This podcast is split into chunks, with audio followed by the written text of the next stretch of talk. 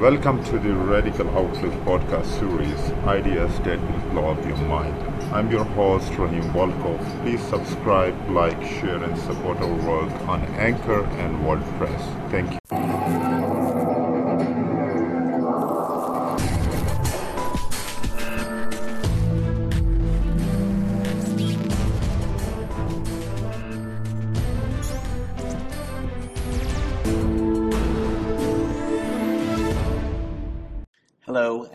To New Economic Research. I'm here today with Professor Gérard Duménil of the National Center for Scientific Research. Professor Duménil, thank you very much for joining me. Thank you um, for inviting me. I would like to discuss this book, The Crisis of Neoliberalism. Mm-hmm. You were saying to me that the crisis of neoliberalism and the story of inequality are in effect the same story. I was wondering if you would care to elaborate about that. Yes, you know, actually, you know, the the, the, inequalities began to rise in the United States and in other countries, in particular in the United States and the United Kingdom, much more than in France. Okay, uh, with the, the, the, emergence of the new phase of capitalism that we call neoliberalism, and this occurred in at the beginning of the 1980s or in the late 70s, but really with the 80s. Okay, um, a very important moment in the US and in the world was 79, when the central bank, the Federal Reserve, decided to increase interest rates at very high level. And this marked, in a sense, uh, the entrance into the new phase, which is neoliberalism. And simultaneously, uh, so income inequalities and wealth inequality uh, began to increase tremendously. And finally, the development of neoliberalism led to the crisis which occurred in the late uh, after 2000, 2007, 2008. I'm, I'm very struck by the fact that uh, when we got to this crisis point in 2008, you would have thought that much of the uh, philosophic underpinnings of neoliberalism had been discredited, and yet it still seems to be very pervasive today, the philosophy and the policies that flow from them. Uh, you see this in Europe in particular, the embrace of the austerity philosophy. It's almost as if uh, 2008 didn't occur. Yes, but there you, may, you need to make a difference between uh, the United States and Europe. Mm-hmm. I'm speaking now mostly of continental Europe. Huh? Yeah. Uh, the United Kingdom will still be different too. And uh, eh, of course, you know, the ideology, I would call it, you know, of neoliberalism in the US is still there in a sense. But there is something new, which is very strong policy. Okay, very strong macroeconomic policy in the sense of monetary policy, in the sense of huge deficit of the budget, okay, and uh, while supporting the economy, all that because it's linked to the experience of the Great Depression, of course, you know, because the action of the government was so strong. I mean, by the government, the government in the strict sense, and the central bank. So, and many policy, you know, uh, with respect to the cost of uh, energy, to to supporting, you know, key sector of the economics, and so, in a sense, in the United States, uh, the, the idea of laissez-faire, as we say, okay, it uh, vanished to a large extent because now the action of the government is very strong. And this allow the United States to, they are beginning to recover. It's not, it's not over, you know, we are not really out of crisis circumstances. It was very efficient. But in Europe, it's very different, you know, in this, because in Europe you have the huge heterogeneity among countries like Germany and Greece, for example. is not the same thing, of course, you know. So the situation is very different in Europe. And, uh, well, uh, we have this policy that we call austerity and all that, sticking to all principles of balance, trying to balance budgets and so on. So it's not the same story on both sides of the Atlantic. Do you think uh, the United States it's a it's a it's a genuine change of, uh, of philosophy? Because I say that as, as someone who lives in the U.S., uh, the, uh, the, the the deficits were bemoaned. Um, they were considered to be some sort of awful aberration. The activist actions undertaken by the central bank. Uh, so, I mean, it seems that there's a, a, large number of people that would like to go back to the status quo ante. Yeah, sure. But you know, it's only one aspect. I spoke of policies, yes. all the, of the intervention of the government. So all the ideas of laissez-faire, the government should not interfere, and all that, you know, of course, uh, all that changed with the crisis. If not, it would have been a complete catastrophe. Mm-hmm. Okay. So it was really necessary. But of course, you know, the other aspects of neoliberalism, which are basically the way of managing corporations. Okay. And this is extremely important because in this book, for example, we show how suddenly in the United States and Europe, in particular in the United States, the way of managing corporation changed completely, you know, beginning in the 1980s. It's, it's, uh, you describe it very much in uh, what, what many people would call finance capitalism. In other words, yeah. uh, mm-hmm. the, the, the, the, corporation uh, is, is driven uh, or managed with a view towards enhancing uh, the, the, share price, rewarding exactly. CEO compensation. Maximizing stock market indices, you know, this is really the target. And in the US, it goes extremely far, and it's still now we are still in the same situation because it's of course distributing dividend, but also, for example, in the US, we analyze that in this book and our new last book, in French here. La okay. Grande uh, Bifurcation. Usually we publish in English, but here there is one exception. We publish in French. Well, we might get a translation for it at some point. Hopefully yeah, yeah, it's, it's on the agenda. It, I hope it will come.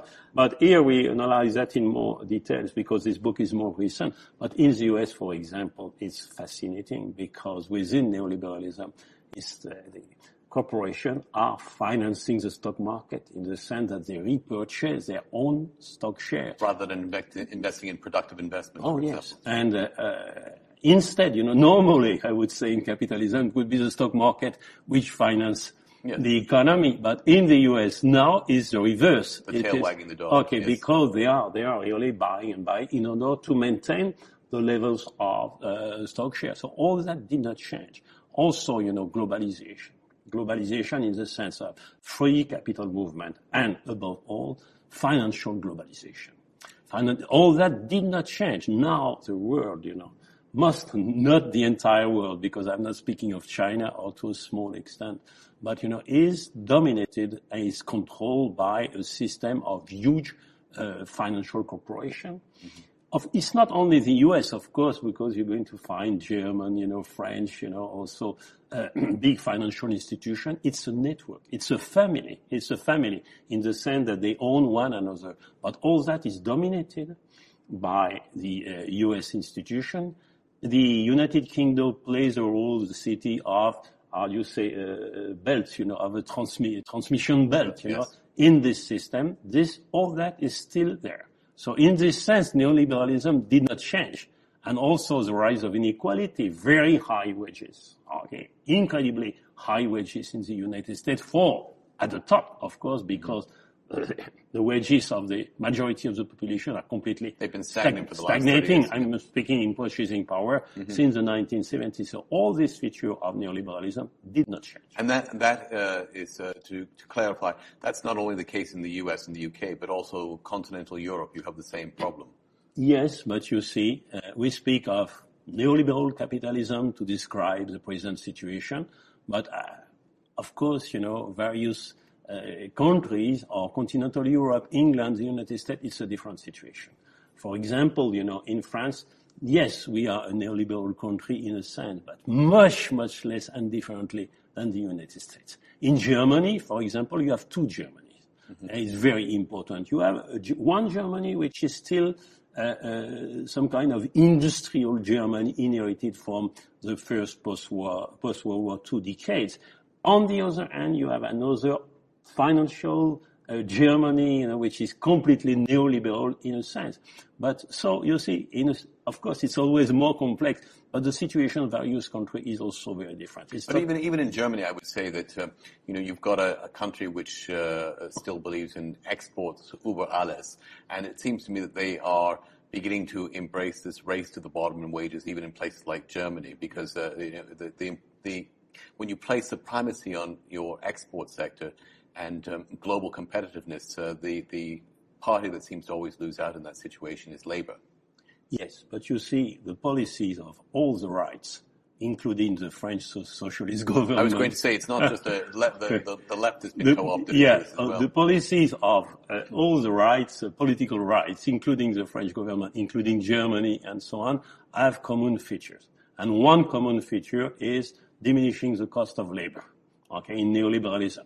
And of course, this was the purpose of globalization, opening frontier with Asia, but also, you know, with uh, a country like, I don't know, Romania in Europe, or I don't know. And so, so placing, you know, all workers in situation of competition with the cost of labor in Eastern Europe, which cannot compare with the cost of labor in France or in Germany. All that are common aspects, okay? Specificity of Germany, balancing the budget, you know, for mm-hmm. historical reasons. It's very well known, you know, they believe it's extremely important to balance the, the budget. And, and Which, so is, of course, is by accounting identity. It's much easier to do when you're running a huge current account surplus. Exactly. Yeah. If you, of course, you know, but still, you know, Germany has a, a debt. The government has a big debt, you know, even uh, similar to the French debt, you know, and it's, uh, it's huge, okay? to 2,000 billion compared to 300 in Greece. But Greece is a small country. Germany is a big country. So. And let me, let me turn to France for a minute. It's an interesting situation. Of course, the metrics there are poor in the sense you have double digit unemployment. Um, but they're not, uh, depression-like conditions in the same way that you have, say, in, in, in Spain or Greece. Uh, even Italy seems to be deteriorating at, a faster mm. rate right now mm. than France. And yet the uh, political reaction, response to the economic crisis in France has been, has manifested itself in a more extreme direction. And by that I mean you have a very, very large component of people that are now supporting the Front National, the National Front. Uh, Marine Le Pen in the last yeah, uh, yeah, election sure. uh, uh got over 25% of the vote, and she's considered a leading presidential candidate. Yeah. What do you think uh, is causing that, and why has there been no response from the left? Well, uh, you know, in France we have a socialist party, and this socialist party, uh, they would not say we are neoliberal. They would say we are in favor of globalization because mm-hmm. globalization means modern world. Okay, mm-hmm. it would be to move towards the path that took. So there was a very important transformation, you know, in, in this party. Now we also have a radical left. Okay, but for some reasons which would be difficult to analyze, our radical left is rather weak okay, compare with Greece now with his government. So they make, you know. Well, that started under Mitterrand, didn't it? Really, when he. Oh yeah. When he brought uh, the communists into the government and effectively course. strangled that, that portion of the, uh, the, the political spectrum. Exactly. The break was 1983. You know when they decided to move in to integrate the French industry and the French economy in the world of globalization and the new uh, the new neoliberal world. Okay, the decision was made, so we cannot. While France, you know, had this idea of more public sector. In France, we have a system of school, which are public school, and top managers will graduate from this public school and mm-hmm. so on. So there was a path for France in the direction, in this type of direction.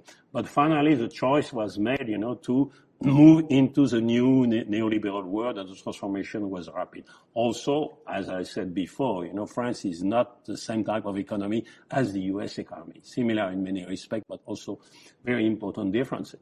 And so now we have a radical left, but this radical left for some reason is rather weak. You know, they don't make much in the election. They do not convince people. And of course, in now in France, like in Europe, you have the problem of the euro. Okay. So comes now Marine Le Pen, who is very smart, you know, she speaks very well to the people very clearly. And she's explicitly anti-Euro. Oh yeah, and see, she, but now it's a problem for her. We will maybe return to that. Mm-hmm. But you see, uh, what she did was policies of the radical right. Okay? The central bank is going to finance the deficit, you know, measure like that. We will stop with globalization, free movements of capital. We will, we will tax financial transaction and all that all the policy are the policy of the radical, the radical left. I was going to say that's an attractive package for a lot of people. And the second aspect was we go out of the euro because we are French. Okay, we are French, so we go out of the euro. The radical left, you have half, maybe half of the radical left will be we go out of the euro. Okay, what we call souverainementiste, sovereign, mm-hmm. you know, uh, of France, sovereignty of France, and but the other half is uh, more in, with some kind of international view, internationalist view, even if international doesn't mean the entire world, but at least, at least it means Europe. Okay. Mm-hmm. So, so, so Marine Le Pen, she moved in this direction, but if you read the, the, the newspaper about the recent election, where she did rather well, you know, now it seems that actually she is meeting a, a, a kind of limit, you know, to progress because many people in the right are still in favor of Europe and the euro. So they don't want, you know, to go, that France go out of the of the of the euro. So this would be a political limit, you know, to the progress of Marine. Marine it's, that's interesting because, of course, when the uh, Maastricht Treaty was, um, uh, they, they, to France's credit, they had mm. a referendum on it. Yeah. Uh, but the vote was very close. Uh, uh, you know, just barely over 50% in favor. Yeah, yeah, yeah, and, and, yet you suggest that there's still a viscerally strong uh, pro-euro sentiment. Yeah, but you need to distinguish between between uh, uh building Europe and having the uh, the euro and the Maastricht Treaty. Okay, it's not the same story. And when the vote occurred, people were not understanding very well what, what was in the Maastricht Treaty. For example, in the Maastricht,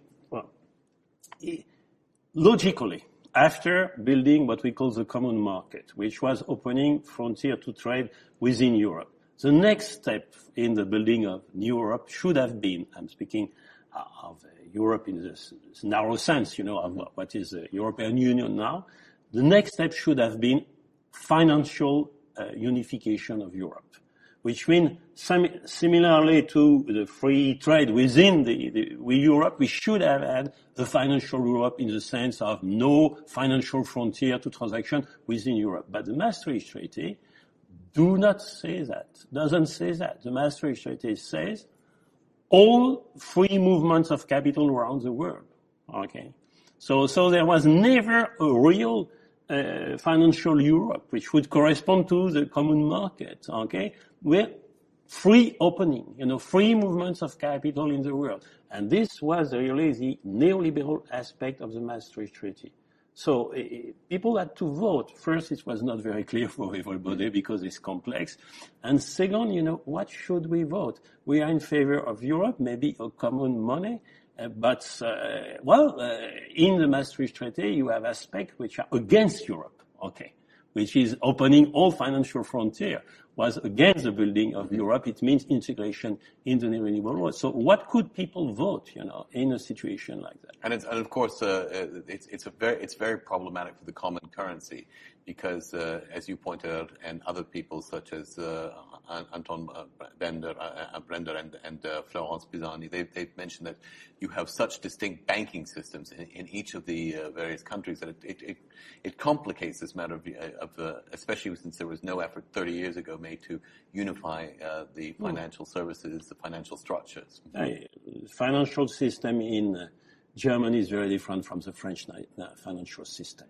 But you, you also have to understand that dynamically because in the uh, 90s, late 90s and early 2000, uh, there was a French government uh, tried to, to transform the, completely the French financial system in the sense of creating big institutions to try to compete, to measure up or to big financial institutions around the world and in particular, uh, and uh, uh, to compete with the US to have a seat, you know, in the big uh, financial family. And this was a catastrophe.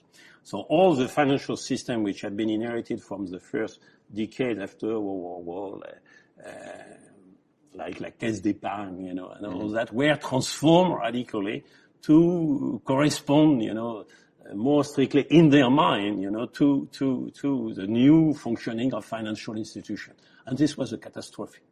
Do you th- do you think the common currency itself is a product of neoliberalism? No, I don't think so. I don't think so at all. Personally, I'm in favor of trying to maintain the euro, and uh, I'm in favor, you know, of the building of a strong Europe in this sense, and politically, uh, uh, for the economy, culture, you know, and everything. And so, so I'm not at all against the euro. The problem is the policies, okay, the policy of the central bank, and so on. And uh, going out of the euro, now we have. Yanis Varoufakis here. Okay, so so the problem is going out of the euro. It's very difficult because we cannot see the solution. There, there is no solution within the euro, no solution outside of the euro. Are you concerned so, that if uh, Greece were to exit the euro, that the, the whole a common currency project would come under threat? No, no, no, no, no. You think Because, it can be no, ring-fenced? because Greece is a small country, it's two percent. Well, Lehman was a small investment bank, and still. Yeah, yeah, true. But you know, I think I think Europe can stand it. Okay, Europe can stand it. The problem will be for Greece itself because it's not a problem of going out. Yes, going out of the euro, very good. But you know, uh, problem is default because if they go out of the euro, they will be completely unable to pay their debt. So you can think here. I travel a lot in uh, Latin America. You can speak, uh, think of Argentina and the 2001 crisis. So it's not only going out of the euro, devaluation, but defaulting on the debt. Because with a devalued currency, paying the debt would be complete. It's already impossible, you know, and uh, it would be even more impossible than, than within the euro. So, what is the solution? I think you interviewed Yanis Varoufakis, and he told you the solution. But personally, you know, I'm not uh, uh, very confident, you know, in this type of. Unfortunately, the problem is a political problem. The problem is us. Okay, we are the problem of Greece in the sense that, you know, in France we don't have a strong radical movement, a left radical, a radical left movement. We don't have. Maybe in Spain, but it's not.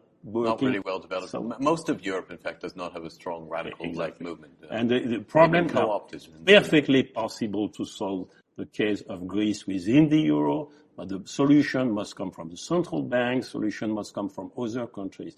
And this will never happen now because, you know, there is no, it's not just electing a radical left government in Greece, okay? You need a, a radical movement within Europe.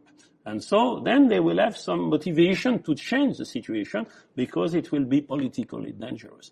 But the problem is that, yeah, Greece elected a radical government, but the problem is that there is not enough pressure coming from other countries for radical change. Why, why have, has there not? Why, for example, has France not uh, shown common cause with the with the Greek government? They they seem to have been very much in, in Angela Merkel's camp. Yeah, yeah, but this is what the socialist party is about now. Okay, even even the radical left. Okay, now in France, of course, you know they support uh, this type of uh, uh, the victory of the of Syriza in Greece. You know, but not so strongly. Okay, not so strongly. There is no conviction. You know, there is no idea that we have to meet in, in Brussels, okay? Really, this is the important thing. It doesn't mean to, to, to have power, but it, it means to necessarily to have power, but it means to be able to uh, exert some kind of very strong pressure on a European institution and in particular the central bank. The central bank can solve the Greek problem in two months, okay? But they don't do it for political And, reasons. the, the, by, and what, in, in what respect do you think? Just unconditionally guaranteeing their bonds, or, for for example? Okay, the- the, the, the, the debt of Greece is 300 uh, billions, okay, uh, euros.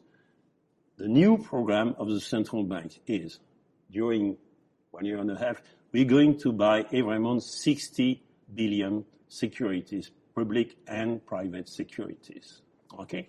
So use this money during two months or three months to buy the security issued by the Greek government. Okay, you solve the Greek the debt of the, uh, the Greek problem. you certainly saw you you, Yeah, you, you the- solved the the and- sovereignty uh, or Yeah. the, the solvency issue. exactly, but you know this But, means al- but there's also a problem of, of aggregate demand.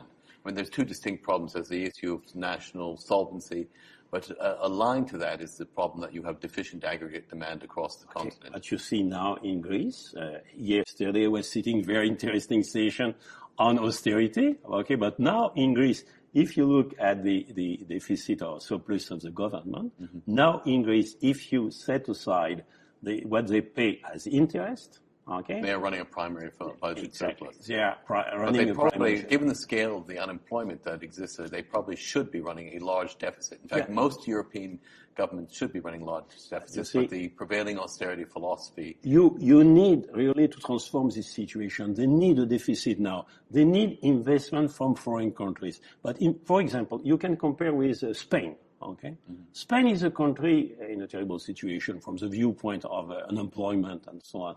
But you know, uh, countries, other European countries, were also investing in Spain, and they had a, a very nice. Uh, uh, the industrial sector. You had, you had two components in the industrial sector: old-fashioned, but also very nice uh, industrial sec- new industrial sector. So during the crisis, this new industrial sector went on exporting. Okay, and this is what is missing in Greece. Okay, Greece they need a new uh, advanced sector of this kind with a, cap- a, capability to export and so on. And of course, European uh, capital coming from other European countries will play a role. But now the situation is so bad that nobody is going to put his money in, in this country.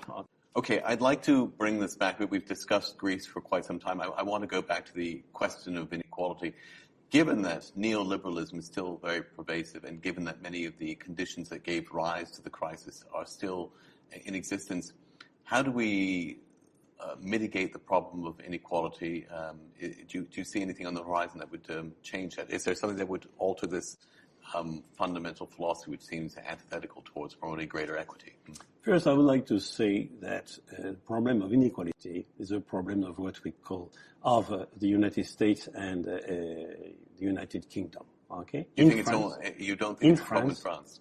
It's a problem, but in a different sense. Okay. Here you have Piketty. Okay. okay. And Piketty data that we already use in this book and uh, before, you know, we use the same data even even before. So First thing I must, I want to say is that people do not make the difference. But if you look at the data, according to Piketty's data, for example, there was no rise of income inequality in France at all.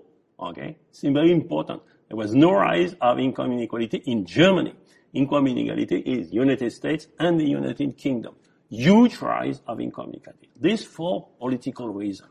Now, there are also limitations in the data that we are using because in Piketty, households are divided between, uh, in terms of uh, income hierarchy, between 0 and 90. And then he studied what's happened within the 10% uh, up there. Okay. Uh, so the group 0 90 is a very broad group. If you follow this type of data, uh, you have the situation I described, no rise of inequality in France, huge rise of inequality in the United States. But of course, in France, if we had good data to study the group between 0 and 10%, I mean at the bottom of the income hierarchy, sure, we would find rising inequalities because we have poor people, you know, and the situation is deteriorating. But in the type of data, you know, of which people spoke a lot, uh, and that we are using in the book here, okay, the situation is typically US and England. In the United States, in terms of purchasing power, the purchasing power of the group 090, just excluding the 10% of, uh, at the top, okay, this purchasing power did not increase, you know, since the 1970.